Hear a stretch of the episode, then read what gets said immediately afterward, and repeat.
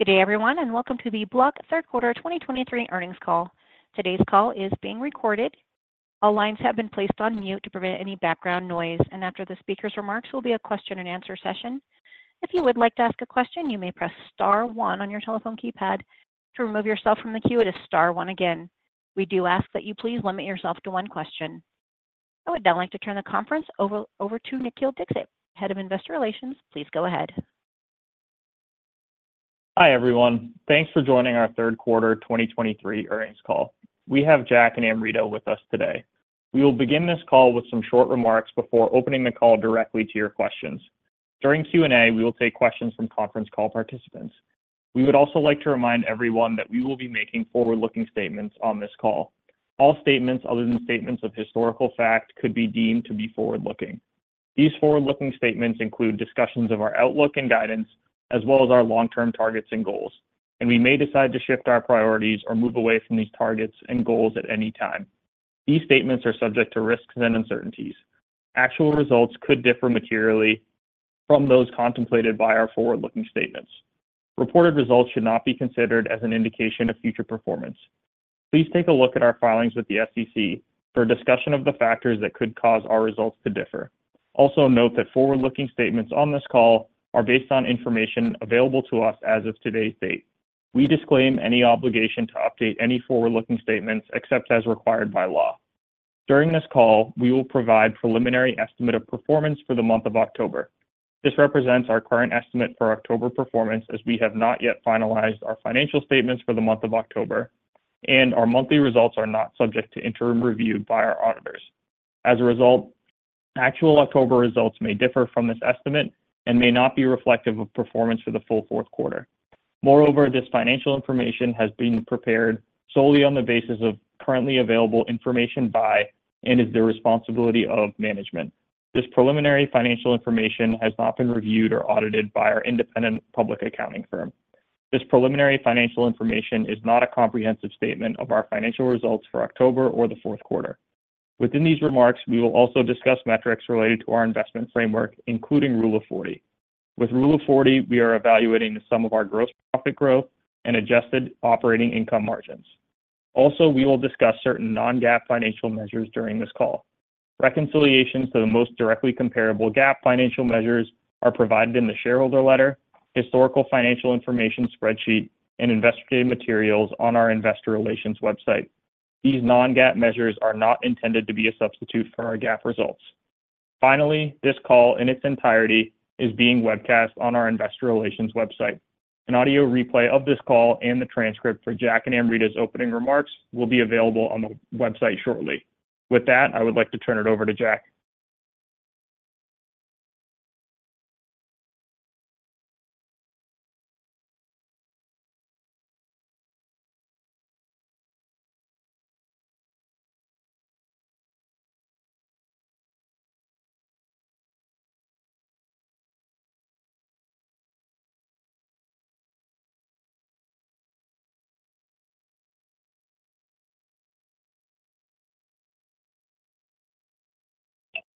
One moment. We're just getting Jack to reconnect.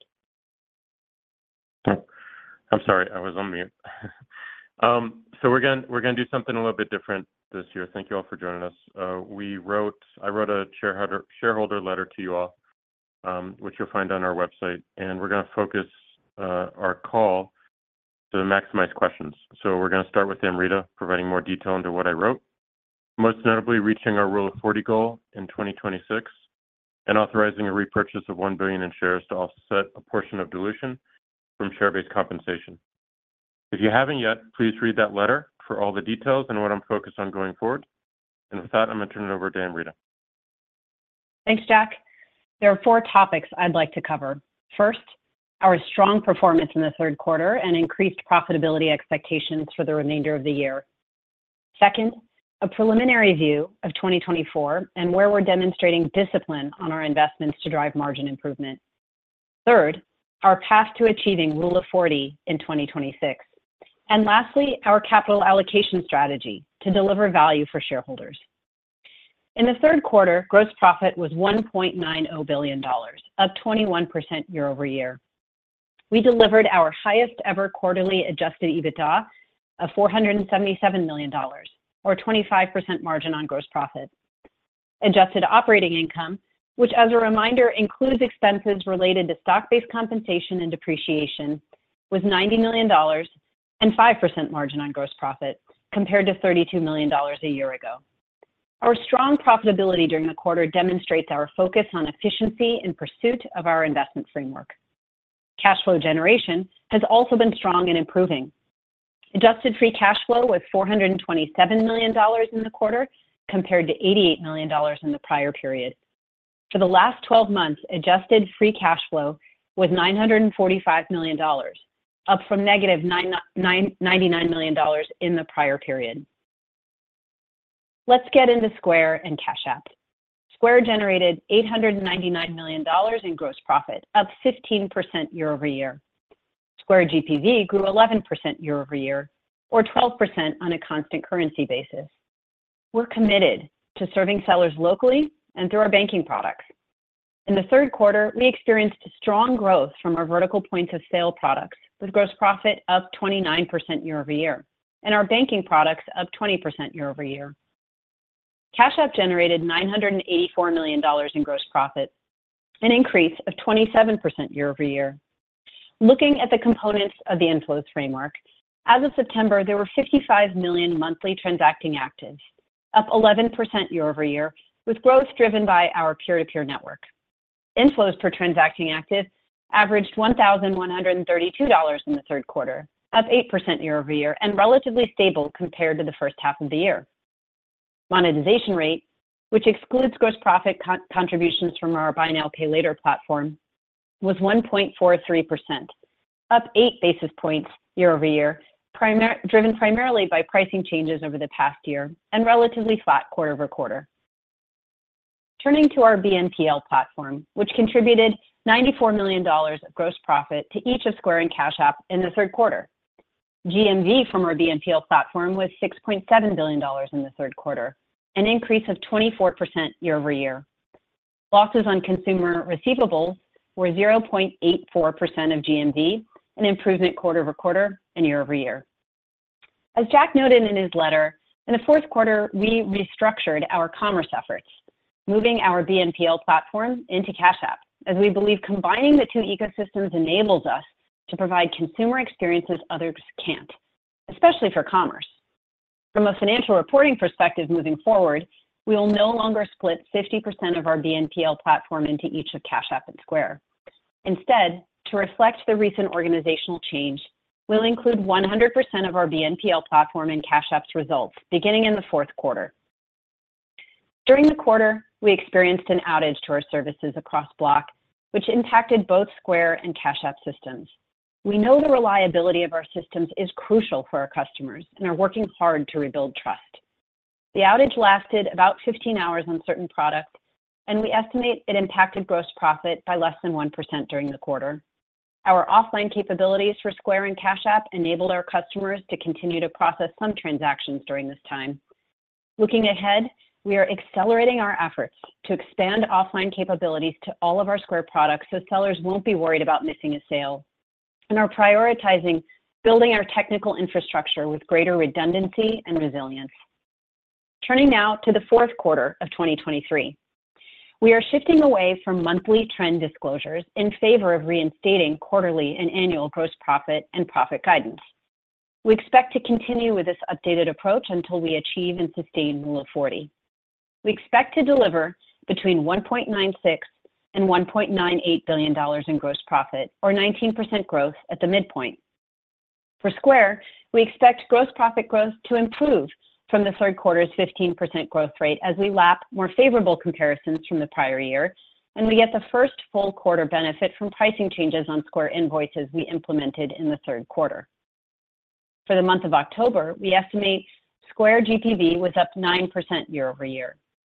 Our growth has moderated due to both GPV per seller and lower contributions from new cohorts of sellers. We believe GPV per seller has been impacted by macro trends in discretionary verticals, which continued through October. Although we've achieved positive customer acquisition through the first three quarters of the year, gross profit from seller cohorts onboarded over the past two years are not contributing as much to growth as anticipated, and we're focused on evolving our go-to-market strategy to improve this. For Cash App, we expect gross profit growth to moderate on a year-over-year basis from the third quarter's 27% as we lap stronger growth from the prior year. We continue to expect all three components of the inflows framework to grow on a year-over-year basis in 2023. From a product perspective, we've seen particular strength in Cash App Card and Borrow as we drive continued growth in our financial services products, while we've experienced softness in growth from Cash for Business accounts and expect Cash App Business GPV to decline in the fourth quarter. Compared to our prior expectations, growth in the fourth quarter was primarily impacted by expectations for our BNPL platform and, to a lesser extent, Cash App Business GPV and Square GPV. Looking at profitability, we expect to deliver $430 million-$450 million in Adjusted EBITDA and $40 million-$60 million in adjusted operating income in the fourth quarter. And we are raising our full year 2023 profit guide. We expect Adjusted EBITDA of $1.66 billion-$1.68 billion and adjusted operating income of $205 million-$225 million. These are increases of $170 million and $190 million, respectively, at the midpoint, compared to our prior guide.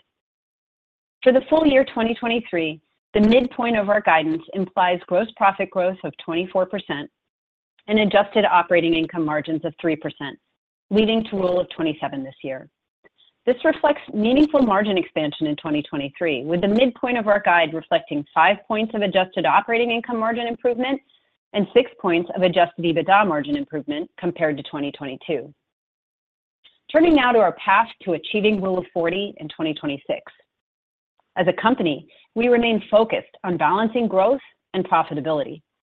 As we look longer term, we're bringing a renewed focus to efficiency, exercising discipline with our expenses, and thinking critically about how we operate to drive leverage. We're going to do all this while also focusing on how we can continue strong top-line growth to capture more of our addressable market. We introduced our investment framework at the beginning of the year, and today we want to provide more context on when and how we expect to reach our goal. As Jack shared in his shareholder letter, we plan to reach Rule of 40 in 2026 with an at least mid-teens gross profit growth and approximately mid-20% adjusted operating income margin. This guidance is based on current trends in our business and does not factor in changes to the macro environment. As we learn more and trends change, our expected mix of growth and profitability may change over time as well. We will continue to monitor trends as we periodically update this view.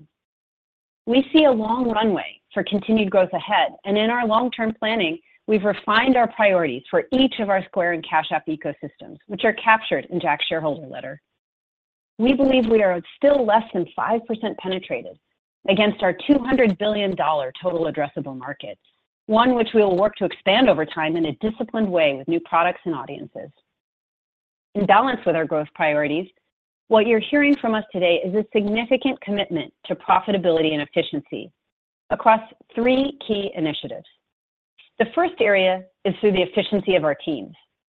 As Jack outlined in his letter, we are implementing an absolute cap on the number of people we have at our company. We expect to be a smaller team by the end of 2024 compared to where we are today. Our cap of 12,000 people compares to our current size of just over 13,000 people as of the end of the third quarter. We believe constraining team size will enable us to be more effective in how we drive performance and service of our customers and accountability on our business strategies. We expect to reach this cap by the end of 2024, with steps towards this goal throughout the year through a combination of performance management, centralizing teams and functions to reduce duplication, and strict prioritization of our scope, aligned with the priorities outlined in Jack's letter. We expect to hold firm at 12,000 people until we feel the growth of the business has meaningfully outpaced the growth of the company. With greater constraints on team size, we expect to drive meaningful leverage in stock-based compensation as a percentage of gross profit in the years to come, starting in 2024.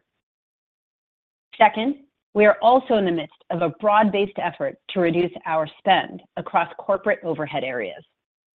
We've identified a number of areas where we expect to find savings, such as real estate, process improvements using automation, discretionary spend areas like T&E, and certain vendor relationships across software, data, cloud, consultants, and contractors. Third, within our ecosystems, as we've shared in the past, we've been identifying opportunities to continue improving our cost structure as we optimize unit economics and partnerships by leveraging our scale.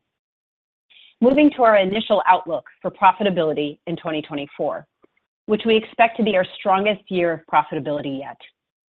While we are still in the planning process for next year, we expect significant margin expansion as we implement these constraints. We expect to achieve profitability on a GAAP operating income basis in 2024, and to deliver $875 million in adjusted operating income, up approximately 4 times compared to our 2023 guide. We expect to deliver $2.4 billion in adjusted EBITDA, an increase of more than 40% relative to our 2023 guide, and to deliver strong adjusted free cash flow growth next year as well. We plan to share more about our gross profit growth expectations for 2024 during our fourth quarter earnings call in February. Lastly, I wanted to touch on capital allocation and our focus on prioritizing shareholder return. As we progress towards Rule of 40 in the coming years, we expect our margin profile and free cash flow generation to improve, which means we can return more to shareholders over time. Today, we are announcing an initial share repurchase program of $1 billion, which will offset a portion of dilution from share-based compensation and allow us to act opportunistically when we believe our shares are undervalued. We consider share-based compensation in our financial targets as we measure our progress towards Rule of 40, and we want to be responsible in managing the impact of dilution as our company grows. What you hear from us today is an increased commitment to delivering value to our customers and to our shareholders as we execute on the opportunity ahead of us. And with that, I'll turn it back to the operator to start the Q&A portion of the call. Thank you. As a reminder, everyone, that is star one to ask a question, and that we do ask you to please limit yourself to one question. We'll take our first question from Tien-Tsin Huang with JPMorgan. Hey, thanks so much. Really appreciate the cost discipline comments here.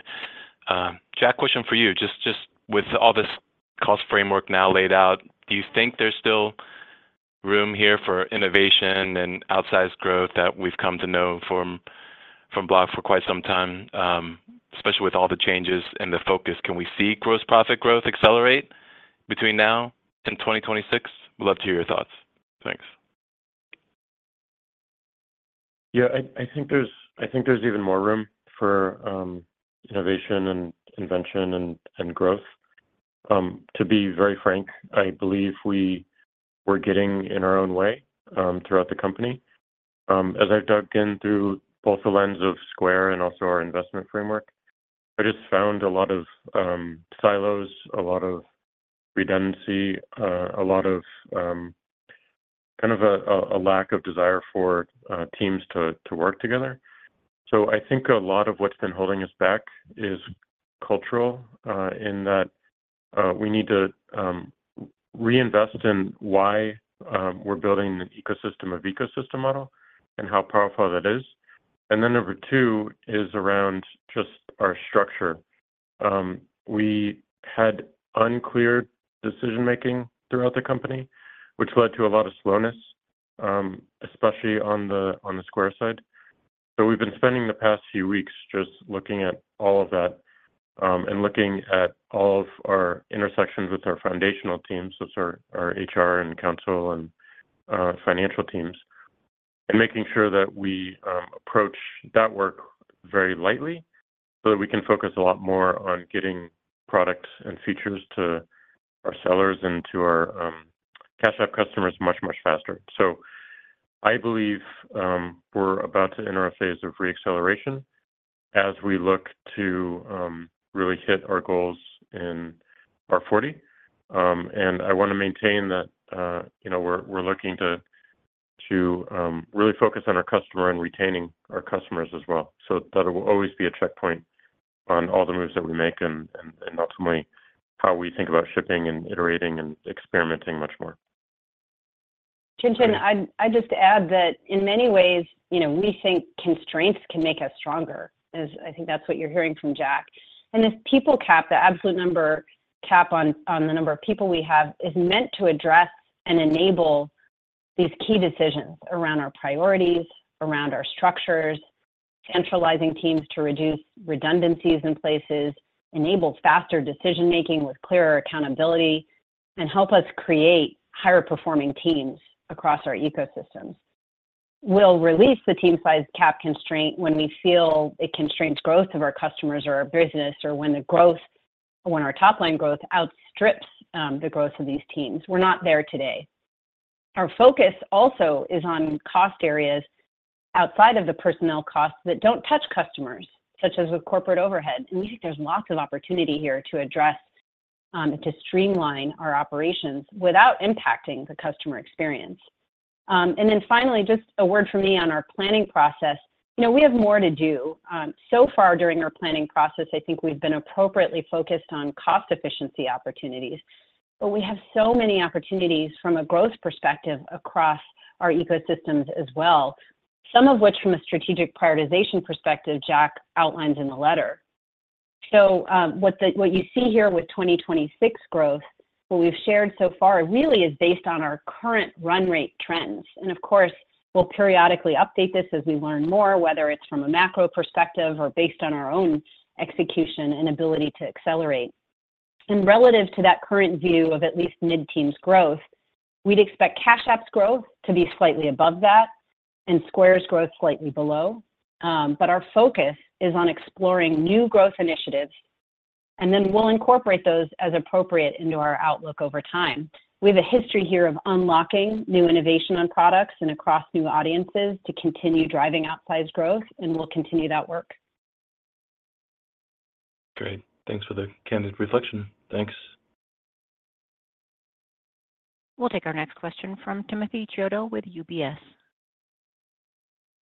Great, thank you. I want to touch on some of the local sales efforts in the move-up market for the Square ecosystem.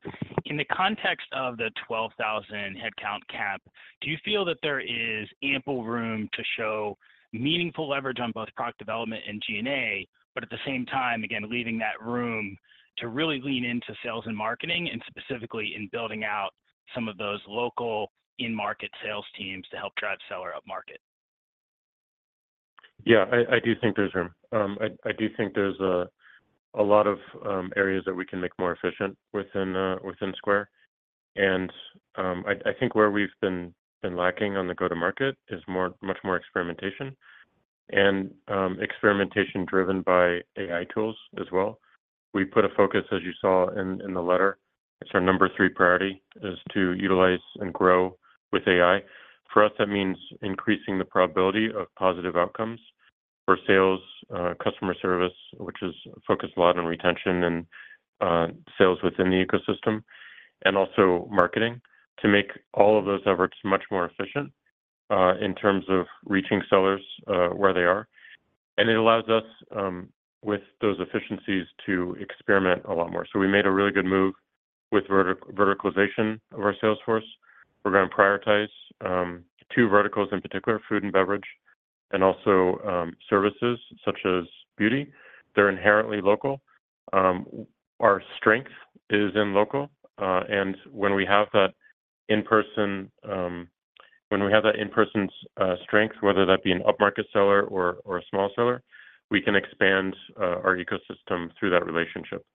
So we're going to continue to focus on that strength, and then Uh, through all those efficiencies that we create with these new AI tools, it will continue to roll out to our sales staff, to our support staff, and to marketing.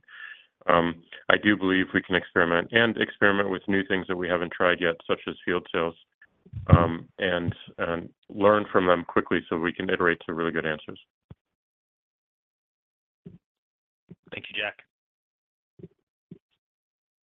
We'll take our next question from Darrin Peller with Wolfe Research. Hey, thanks, guys. Um, it's great to see the outlook going all the way into uh, the Rule of 40 in 2026. But really for now, we get a lot of questions on the sustainability of your Square, the seller business. Uh, really just understanding the drivers to the double-digit growth we hope to see. Um, international, verticalization, software services, cross-sell. Just give us a sense of what the building blocks are to keep that up to those rates. Um, and then also just an add-on to that would be to touch on where you see the success. I know, Jack, you alluded to the company's culture working on the ecosystem, but I guess we'd love to hear more about where you see the success on ecosystem potentially kicking in, uh, where you can see the benefit of that. Thanks, guys. Yeah, um, so I think first and foremost, this goes back to um, the prioritization that we laid out. So my first um, two weeks uh, with Square again, running Square, was focused on, like, what are we working on and why? And um, doing a significant stack rank so that we, as an organization, we know what's most important, why it's most important, and how it's going to impact. The platform that we're building is critical, um, not only for um, enabling new features that have uh, left us out of the conversation for some sellers and upmarket sellers, but also to make sure that we're realizing our uh, ecosystem of ecosystem strategy, Um, and especially around our third-party developers, so that they can continue to build where we've left off, and we have more information on what we um, can partner with and build next as well. So the platform is going to be, I believe, a huge unlock for us, and we're going to be seeing a lot of um, uh, those unlocks uh, next year, into next year. And then I do believe that the focus on um, these local efforts, whether that be uh, local merchants, um, uh, local sales, um, is going to bear a lot of fruit for us.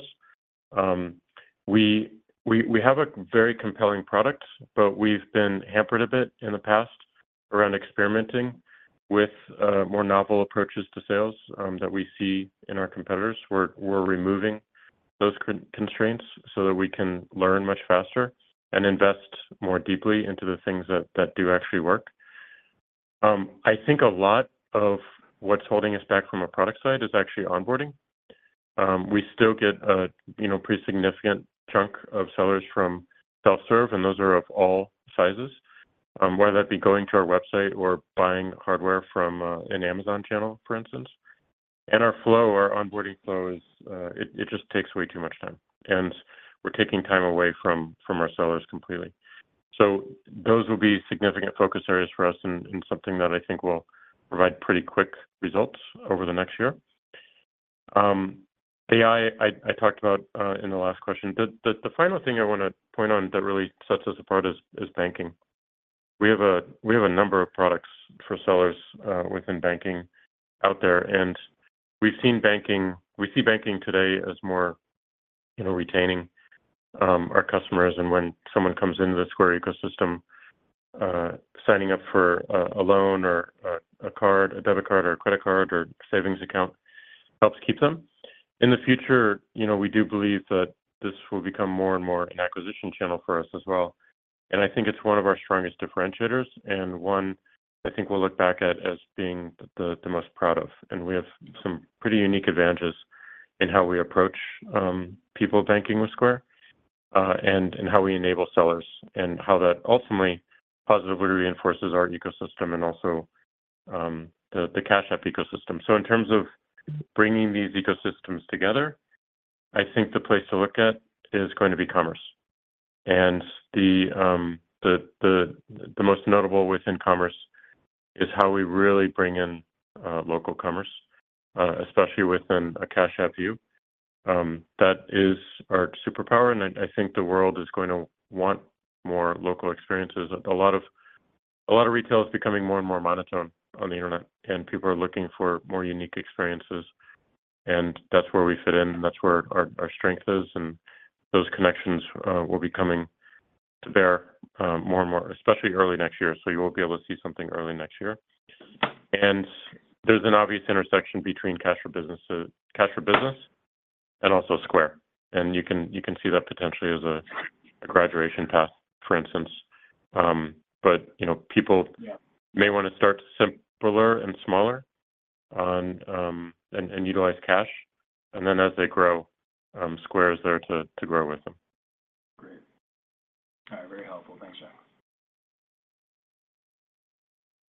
We'll take our next question from Ramsey El-Assal with Barclays. Hi, uh, thanks for taking my question. And uh, this question dovetails a little bit with a couple of the prior ones, but I wanted to ask about about Square Go and the progress you're sort of making connecting consumers to merchants on the platform. If you can kind of talk about the progress you're making on this theme more broadly and what other ways you're exploring to create that sort of consumer demand within the app and ecosystem.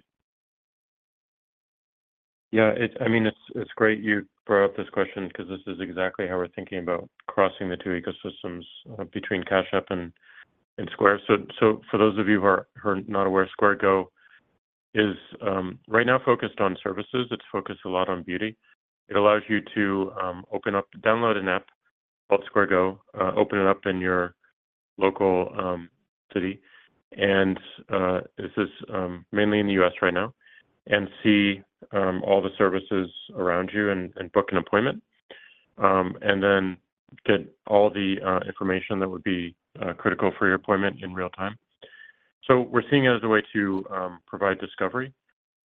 Uh, because we've had to start it organically and market it as such and get people to download it, You know, we we we have actually seen a very strong start, surprisingly, which points to the intent and the desire. Um, now, if you imagine what that might look like in a much larger canvas with a much larger audience such as Cash App, those are the questions that you know, we want to explore more. And that's where we think our strength really lies, is when we look across these ecosystems for the use case specifically that Go is going after, which is discovery and um, discovery of merchants around you and building up a resilient and retentive relationship for a seller and their customer. Uh, we think we can amplify that, especially with everything that we've learned with um, Square Go being in the market thus far. Great. Thank you.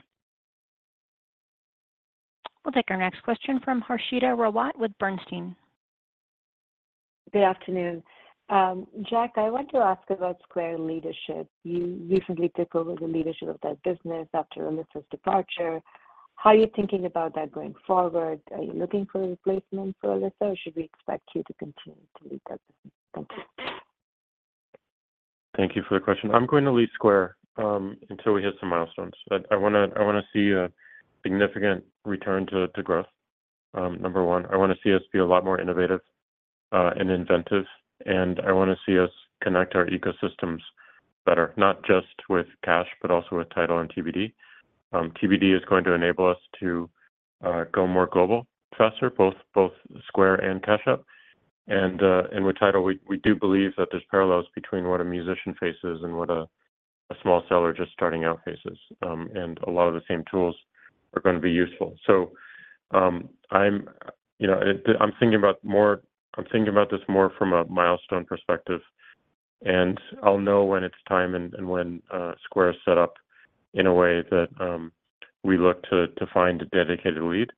But this move has enabled me to see a lot of some of the problems, not just within Square, but across the company, and work to fix them um, very, very quickly. So our pace of addressing some of the issues that we've had for quite some time but maybe ignored, Um, the lack of collaboration between ecosystems, the silos that we built in the past, um, all those are a thing of the past. And we're immediately moving to something that is much stronger and is going to deliver a whole lot more value for our customers.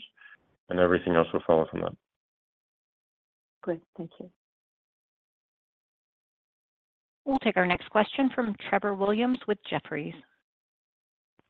Great. Thanks a lot. I wanted to ask on the path forward for Cash App gross profit and the monetization rate specifically. I think within the guidance for Q4, if we back out Afterpay, it looks like it's embedding a pretty big step up just in the pace of quarter-over-quarter gross profit dollar growth for Cash App. Amrita, if you could unpack where that improvement's coming from. And then on the monetization rate, how we should think about its progression over the next year or so, and if there's anything you're able to share on product pipeline specifically there, would be great. Thanks a lot. Sure. Thanks for the question. Um, on monetization rate, what we've said in the past, uh, which you know, we've reiterated today as well, is that uh, you know, we are now lapping some of the pricing adjustments that we made last year. So we expect to see greater stability in the monetization rate Um, in Q4 relative to Q3.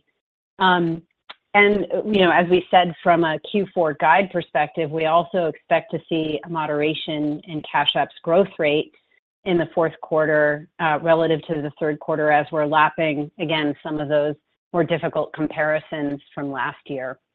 This is on the back, though, of strong results in the third quarter with, um, if you look across our inflows framework, strong growth across each of the three aspects of Cash App's inflows.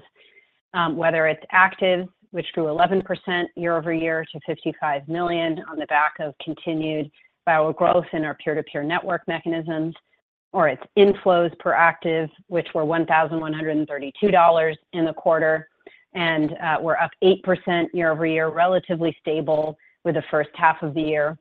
Again, this one is really a factor of both our customers' spending power as well as their adoption of our products and engagement with our platform. And you see with products like Cash App Card and Cash App Borrow, that we've been able to build awareness and deepen engagement, you know, with our uh, with those products over time, with now 22 million customers on Cash App Card, um, and strong spend on a year-over-year basis with Cash App Card as well. And then thirdly, monetization rate, as you note, which was 1.43% in the third quarter, and that was up 8 basis points uh, year-over-year, relatively stable from a quarter-over-quarter standpoint, which, um, as you noted, that monetization rate excludes the gross profit from our BNPL platform. Um, we do expect, as I noted earlier, that monetization rate to, um, you know, stabilize uh, as we lap the pricing changes over the past year. Got it. Thank you. We'll take our next question from Alex Markgraff with KBCM. Hey, thanks for taking my question, uh, and all the uh, kind of financial targets provided in the shareholder letter. Outside of the more explicit Rule of 40 targets, just curious, you know, how we should evaluate some of the progress you're making on the product side of things and kind of tying the ecosystems together, Um, as you've laid out priorities in the letter. Is there a North Star or two to kind of orient folks around, um, to kind of follow along with that progress? Um, I think the biggest one to look at is going to be commerce, and it's going to be through the lens of Cash App. We spent the past few months looking deeply at the Afterpay integration, restructuring uh, that team, moving things to Cash App, Um, because a lot of the value is going to be uh, created there, especially as we um, bring commerce opportunities, both uh, uh, internet-based and e-commerce based to local, um, right to the surface. So that's probably gonna be the most notable in terms of connecting these ecosystems. And as I mentioned before, the second one will be the intersection between Cash App for Business and the Square ecosystem. Um, there's some obvious connection points there, especially as Cash App for Business uh, customers grow and how they um, utilize our tools. Um, and I think a big theme between both ecosystems is going to be around banking use cases, both on the Square side and the Cash App side, actually throughout our entire ecosystem and all our business units. But those would be the three that I'd point to to watch. Thanks. We'll take our next question from Bryan Keane with Deutsche Bank. Hi, good afternoon. Um, thanks for taking the question. I guess, Jack, my question is just when you assess the seller volumes, how much do you feel like it's pure economic volume that, you know, discretionary spend that's slowing some of the volume versus, you know, maybe competitive pressures from the market that you guys can do a better job at? And then I guess going forward, you know, as the comps get easier, um, you know, do you factor in a little bit more of an economic slowdown in the fourth quarter if that's in the guidance? Thank you. I'll take the first part of the question. I do believe that um, by focusing more on the product or features and also uh, getting to parity on particular verticals, especially within food and beverage and services, uh, will unlock a lot more growth. Um, there's been certain features that just blocked us out of conversations from restaurants, for instance. Um, and uh, you know, a lot of those will be unlocked um, soon with, like, our focus on the platform. And I do believe that uh, we can be much smarter and more efficient with our go-to-market. Most importantly, as we've made this move to verticalization, um, uh, looking for more opportunities to automate through AI, but also to experiment more. I wanna make sure that we're experimenting with things that we had not tried before, smaller scale, um, so we can see what works, and then make better informed decisions about investing more fully in them. Um, I think there's a lot of room there. And that, of course, has to match what we're doing when a seller, no matter the size, gets to our website, gets to our dashboard, and they find something simple, intuitive, and they, most importantly, find all the other products that we offer them, not just the one they came on board for. So the combination of that, um, I think gets us back to a place of uh, growth that we'll be very proud of. And Bryan, I can help fill in just some of the numbers that we're seeing in real time and kind of what's embedded in our Q4 guide. Um, so if we look at Square GPV in the third quarter, we grew 11% year-over-year. And um, again, based on our estimates, we believe excluding the impact from the outage, growth would have been more in line with the second quarter's growth rate of 12%. Um, looking at October, we estimate GPV to grow 9% year-over-year. This is obviously a bit slower than our 11% from the third quarter. It's primarily driven uh, from the U.S., as international markets have been more stable. Um, but looking at some of the drivers, if we think about the three high-level components of Square's growth, customer acquisition, churn, and same-store growth, we've seen stability in churn through this period, but ultimately, our growth is moderated due to both same-store growth and lower contribution from new cohorts of customers. Now, we think same-store growth, the slowdown there, is relatively in line with broader macro trends across discretionary verticals, and that, you know, as Jack has noted, we have work to do to shift our customer acquisition trends, which the team is laser-focused on. Um, just to provide maybe a little bit more granularity on the same-store growth, um, when you look at GPV per seller, this is where we believe the recent moderation we've seen has been macro-related. Processing volumes at existing sellers were lower in the third quarter compared to the prior year. We believe it's macro-driven, as the recent results have tracked directionally with other third-party spend indicators that we measure when we adjust for our mix of verticals, given our greater mix of discretionary spend. You know, for instance, we don't serve grocery or gas, uh, as an example. And in October, we saw broad-based softness in consumer spending trends in those discretionary verticals, food and drink, and retail. So we're watchful here, and these trends are factored into our Q4 guide. Ultimately, a lot of the work that we're doing to close feature gaps and iterate and experiment and move quickly on our go-to-market is where we expect to see opportunities for growth in the future. Great. Thanks for the color. We'll take our next question from James Faucette with Morgan Stanley.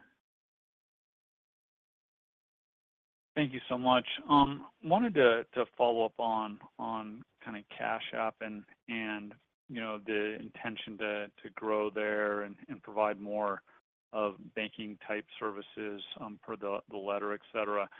How do you think about, like, the life cycle of a typical customer, A, that you're onboarding, and then, you know, clearly you're able to deliver peer-to-peer, and that seems like the easiest first thing, but then, um, Uh, bank card or debit card, but and you've got some other products. But can you walk us through, like, how you think about the evolution of other products that those customers need and how to evolve with them, and as particularly as, you know, they increase their own spending capacity? Yeah.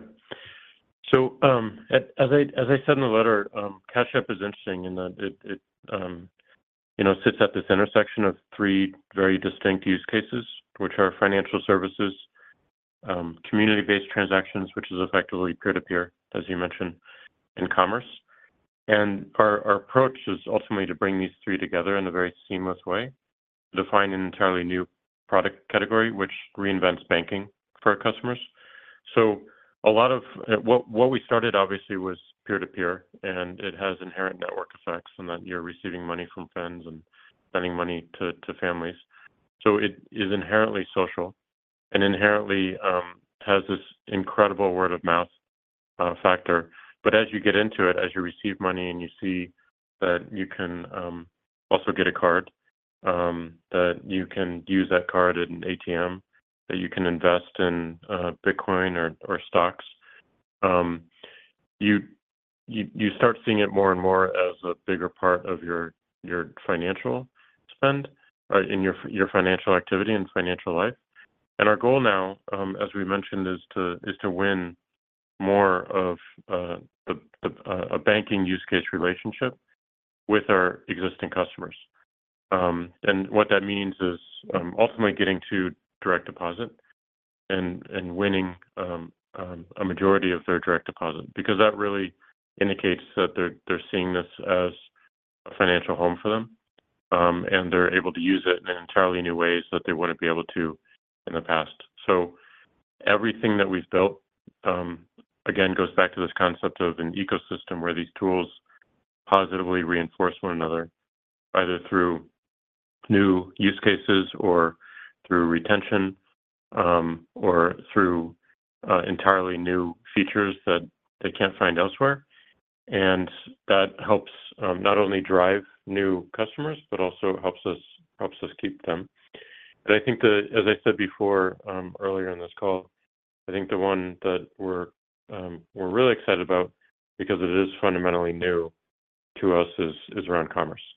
Um, and as we really deliver against these three financial services, community-based, peer-to-peer transactions, and commerce, we have something that I believe is very, very powerful and very unique in the world, and continues to build on our strength, and lends itself to um, add strength to our other ecosystems, most notably Square. And I'd just add, James, that, you know, as we see customers taking on more products within our ecosystem, within Cash App, we see a multiplier effect on the amount of inflows that they bring into Cash App. Whether they start as peer-to-peer, uh, and then they uh, take on a Cash App Card, Um, maybe they participate in on our free stock investing program or Bitcoin investing, um, and then eventually uh, getting them to direct deposit their paycheck, which is um, a significant opportunity from a primary banking relationship standpoint. And that's been a big driver of the growth that we've seen in inflows per transacting active over time, as we bring customers greater awareness around the broader set of financial services and commerce products across the ecosystem. What we saw in the third quarter was uh, continue to drive growth in these newer inflow channels. Um, customers received more than $8 billion in direct deposits into their Cash App accounts in the third quarter, and more than $2 billion of paper money deposits in the third quarter. Both grew approximately 40% year-over-year, which is nearly two times as fast as the growth of overall inflows into Cash App.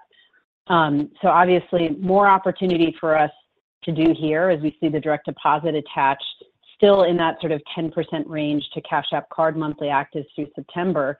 Although we've obviously continued to grow our Cash App Card attach through this period of time, we think we have an opportunity to improve both attach rates to Cash App Card, as well as direct deposit in this broadening ecosystem of financial services products for Cash App.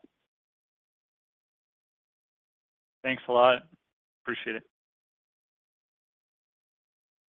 We'll take our next question from Dan Dolev with Mizuho.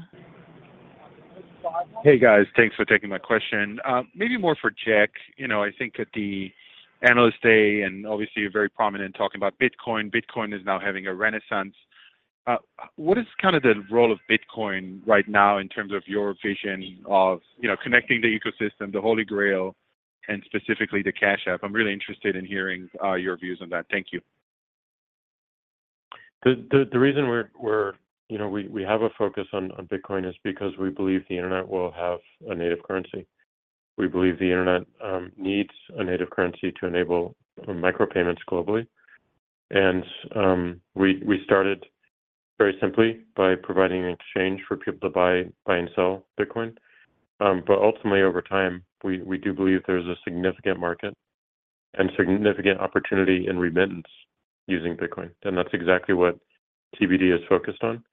Not only is it a really incredible business um, that's quite large, but it enables um, our other ecosystems, Square and Cash App, to move much faster globally as we build out that functionality and as we build out the primitives we're working on uh, for developers. So I do, um, you know, I believe uh, that Bitcoin will continue to increase in value, not just in monetary value, but um, in use case value to the world. And I do believe that it will be a big part of the future of commerce. And since we have such an early lead and understanding on it, we'll be set up uh, for success. We always knew that this was going to be a long-term play, and it still will be. Um, but there's no doubt that the internet will have a native currency, and um, there's no doubt right now that Bitcoin is the best candidate for that. And I'll just add, Dan, that obviously you've heard from us today an increasing focus on not only our aspirations and growth for the business, but also discipline in how we operate our business. And similarly, we'll be disciplined around our Bitcoin initiatives, holding our emerging initiatives to a specific investment envelope, and we'll track progress relative to those key milestones on a recurring basis. Great. Really good results, and I love the long-term vision. Thank you. We'll take our next question from Jason Kupferberg with Bank of America. Thanks, guys. I wanted to come back to the uh, vertical point of sale in Square. You had the gross profit up 29% there. Is that growth rate sustainable over the next few quarters? And I'm curious, what percent of Square's total gross profit is now coming from vertical point of sale? And then uh, separately, if you could just make a quick comment on what you're expecting for stock-based comp expense, both this year and next year. Thank you. Hey, Jason, I can start. Um, so in the third quarter, yes, we had a strong growth in our vertical point of sale and developer solutions, um, where gross profit from our vertical point of sale products across retail, restaurants, and appointments was up 29% year-over-year, and gross profit growth from our developer tools also outpaced overall Square gross profit growth. As we said last quarter, each of our vertical point of sale products delivered gross profit of over $100 million on an annualized basis uh, during the third quarter as well. And they'll be key pieces of how we optimize our go-to-market strategy, improving onboarding flows and experimenting with new channels. Um, you know, I won't give you a specific number for vertical point of sale going forward, but we did note that we expect um, Square gross profit growth from a Q4 perspective to improve relative to Q3, uh, partly because of the more favorable uh, comparisons, as well as the full quarter of a pricing Uh, movement that we take on score we took on Square Invoices uh, during the third quarter. Um, and your second question was related to stock-based compensation? Right. For 2023 and 2024, just in the context of the uh, AOI targets. Sure. Um, so stock-based compensation in the fourth quarter, we expect to be relatively flat, relative on an absolute dollar basis, relative to the third quarter. Um, and as I said on the call earlier, we expect to drive meaningful leverage on SBC over time, starting in 2024. And here we'd measure it as stock-based compensation as a percentage of gross profit as we implement um, the absolute uh, number cap on the number of people that we have at the company, um, and uh, look to drive operational leverage and efficiencies across our business. This is a key focus area for us.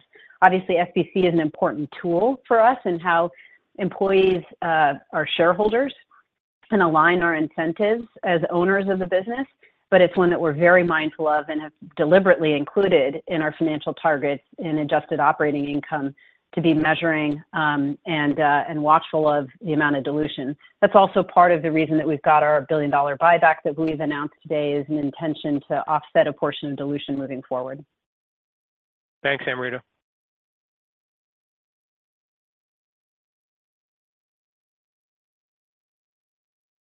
We'll take our next question from Pete Christiansen with Citi. Uh, good evening. Thanks for the question. Jack, I wanted to dig a little bit into the go-to-market on the Square side. Connecting a few dots from earlier uh, questions, conversations. Sounds like uh, Square may be more interested in participating with the ISO channel to distribute Square products. Is that something on the roadmap? Is that something where you've experimented before? Do you believe that you know, Square needs to embrace the ISO channel more to scale against competitors? Thank you. We've experimented with it before from a financial um, partnership perspective. Um, specifically, we had a partnership with uh, JPMorgan Chase and gave out um, Square readers at all of their branches as a distribution point. Not closed off to it. I think the most important thing is, like, we we need to experiment more, and we need to experiment with different models. I think the um, the answer is not going to be generalized. It's going to be specific to the vertical. This looks different in terms of distribution for a restaurant than it does for for services and and beauty, and then that's completely different from from retail. So I think the most important point to take away is, like, we we want to be open to a lot more experimentation that's on a smaller scale for a bit of time, um, so that we can uh, see what's working and then invest in a much heavier way. Um, we are, you know, looking um, more deeply at just some immediate experiments, such as contracts, which we're seeing some early success from, some local campaigns, more partnerships and specifically referrals, which we think there's a lot to it, and it kind of harkens back to our earliest day Uh, in terms of how Square spread, which was entirely by word-of-mouth referrals, um, helps uh, um, push that even more. And then just making sure that we're focused on the experience that sellers have when they get into the service or when um, they go to our website. So those, I think, are the biggest drivers. Thank you. That's helpful. A lot of good steps here. Thank you. Thank you. We'll take one more question, and we'll take that question from Andrew Jeffrey with Truist Securities. Uh, thanks. Appreciate you sneaking me in here at the end. Amrita, the Cash App monetization framework has always been really helpful.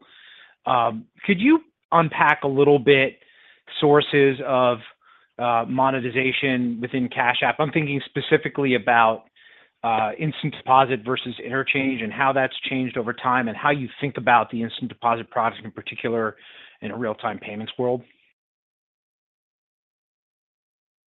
Sure. Um, thanks for the question, Andrew. You know, we've had a growing set of products um, across Cash App, and some of which are free and some of which are monetized, and have grown the pace of monetization of some of the products outside of Instant Deposit even faster uh, than Instant Deposit. So the mix of the business relying on Instant Deposit has declined over time, despite the fact that that continues to be a growing product for us and has unique use cases um, around customer utility. Of course, our focus is as much as possible delivering value within our ecosystem across a number of products, and that's where you've seen the strong growth of things like Cash App Card, Uh, with, you know, 22 million, uh, 40% attached to our 55 million monthly active base, and where we've seen strong growth from uh per active um, uh, spend perspective, which continues into the third quarter, with growth on a year-over-year basis there. Um, so, you know, and along with greater utility around, obviously peer-to-peer within our within the broader ecosystem of Cash App, the ability to deposit paper money deposits, the ability to receive your direct deposit, the ability to extract money through an ATM, uh, the ability to invest money, the ability now to save money within Cash App. And all of these provide a greater utility for amount, you know, a lot of these inflows that are staying within the Cash App ecosystem or moving throughout the Cash App ecosystem. Now, what we've seen historically when we look outside at other countries where instant rails are available, um, for instance, in the U.K., where Square also has an instant transfer product, is the attach rate in those areas for that product continue to be strong and generally about as strong as what we see in the U.S., meaning that people are willing to pay for seamless, integrated product experiences um, that provide them with value. Um, so obviously, this is one that, you know, we'll continue to watch. Uh, but, you know, we've been pleased with the continued growth of Instant Deposit, but even more pleased with the growth of the other products across Cash App. Appreciate that. Thank you. Thank you. And that does conclude Block's third quarter earnings call. Thank you for your participation, and you may now disconnect.